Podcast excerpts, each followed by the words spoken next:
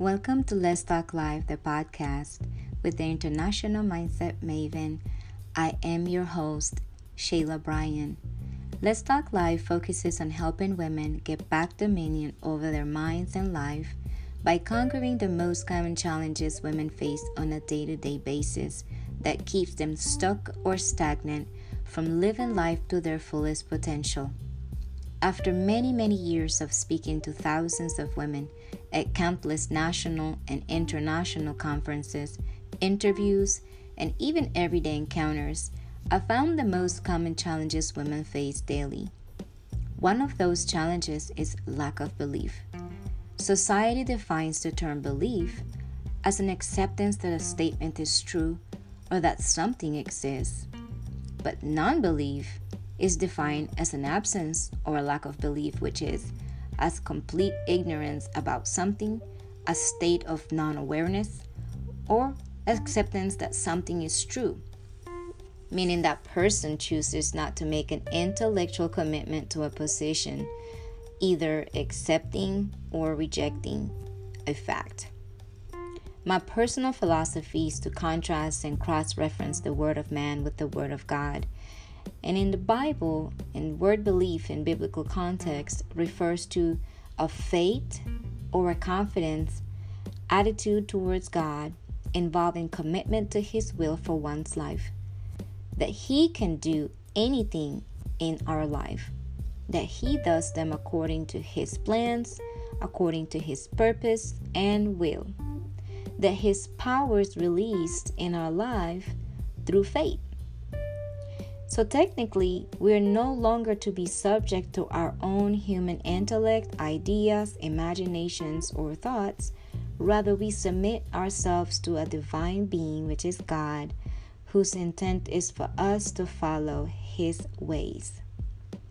For many years, I made agreements with my childhood traumas of abandonment from my parents, my past failures, my marriage ending in divorce, the businesses that did not sustain, times I was challenged by not being able to meet my bills, that I wasn't always able pro- to provide for my children, losing my car, unhappy in the places that I lived, the places that I worked that I actually really disliked.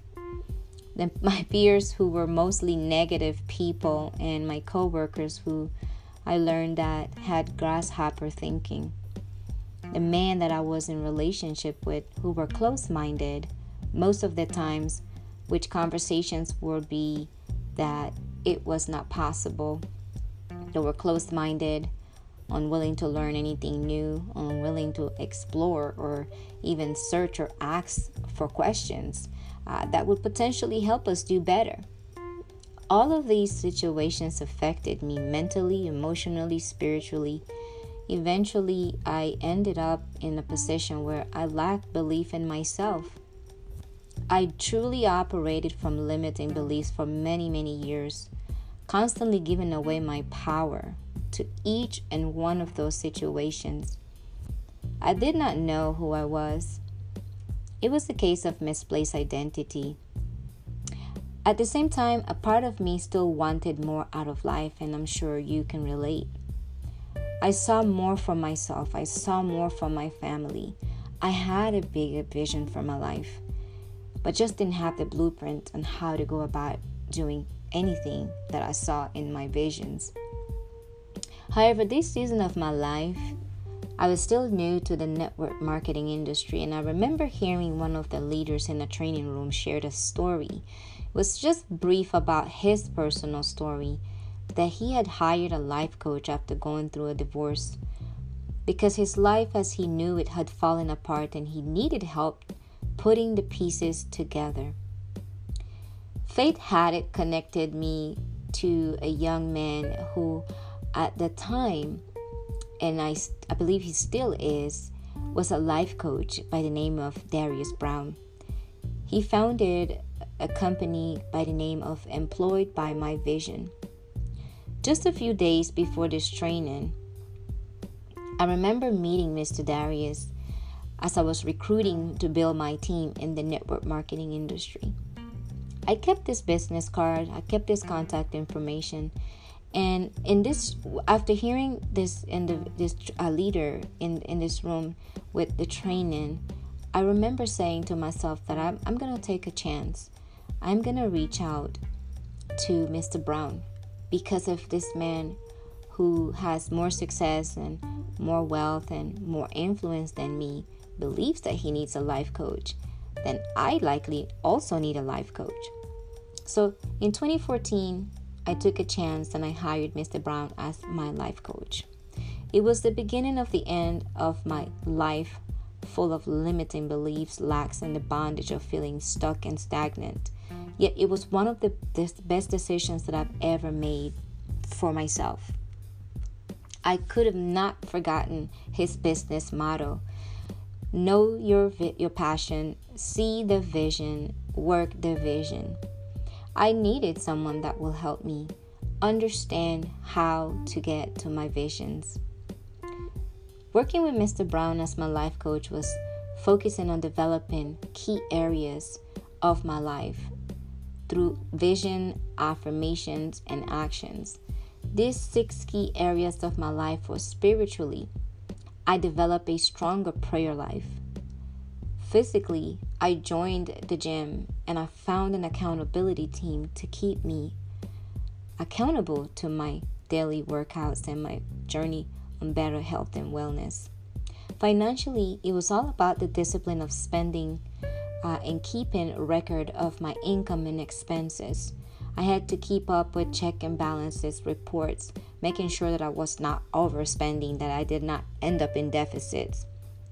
Relationally, I needed to assess and take inventory of every relationship that I had and make sure that I removed anyone who could have been more of a liability and threatened my gifts and my calling, my purpose, and the vision that I had already begun to work on for my life.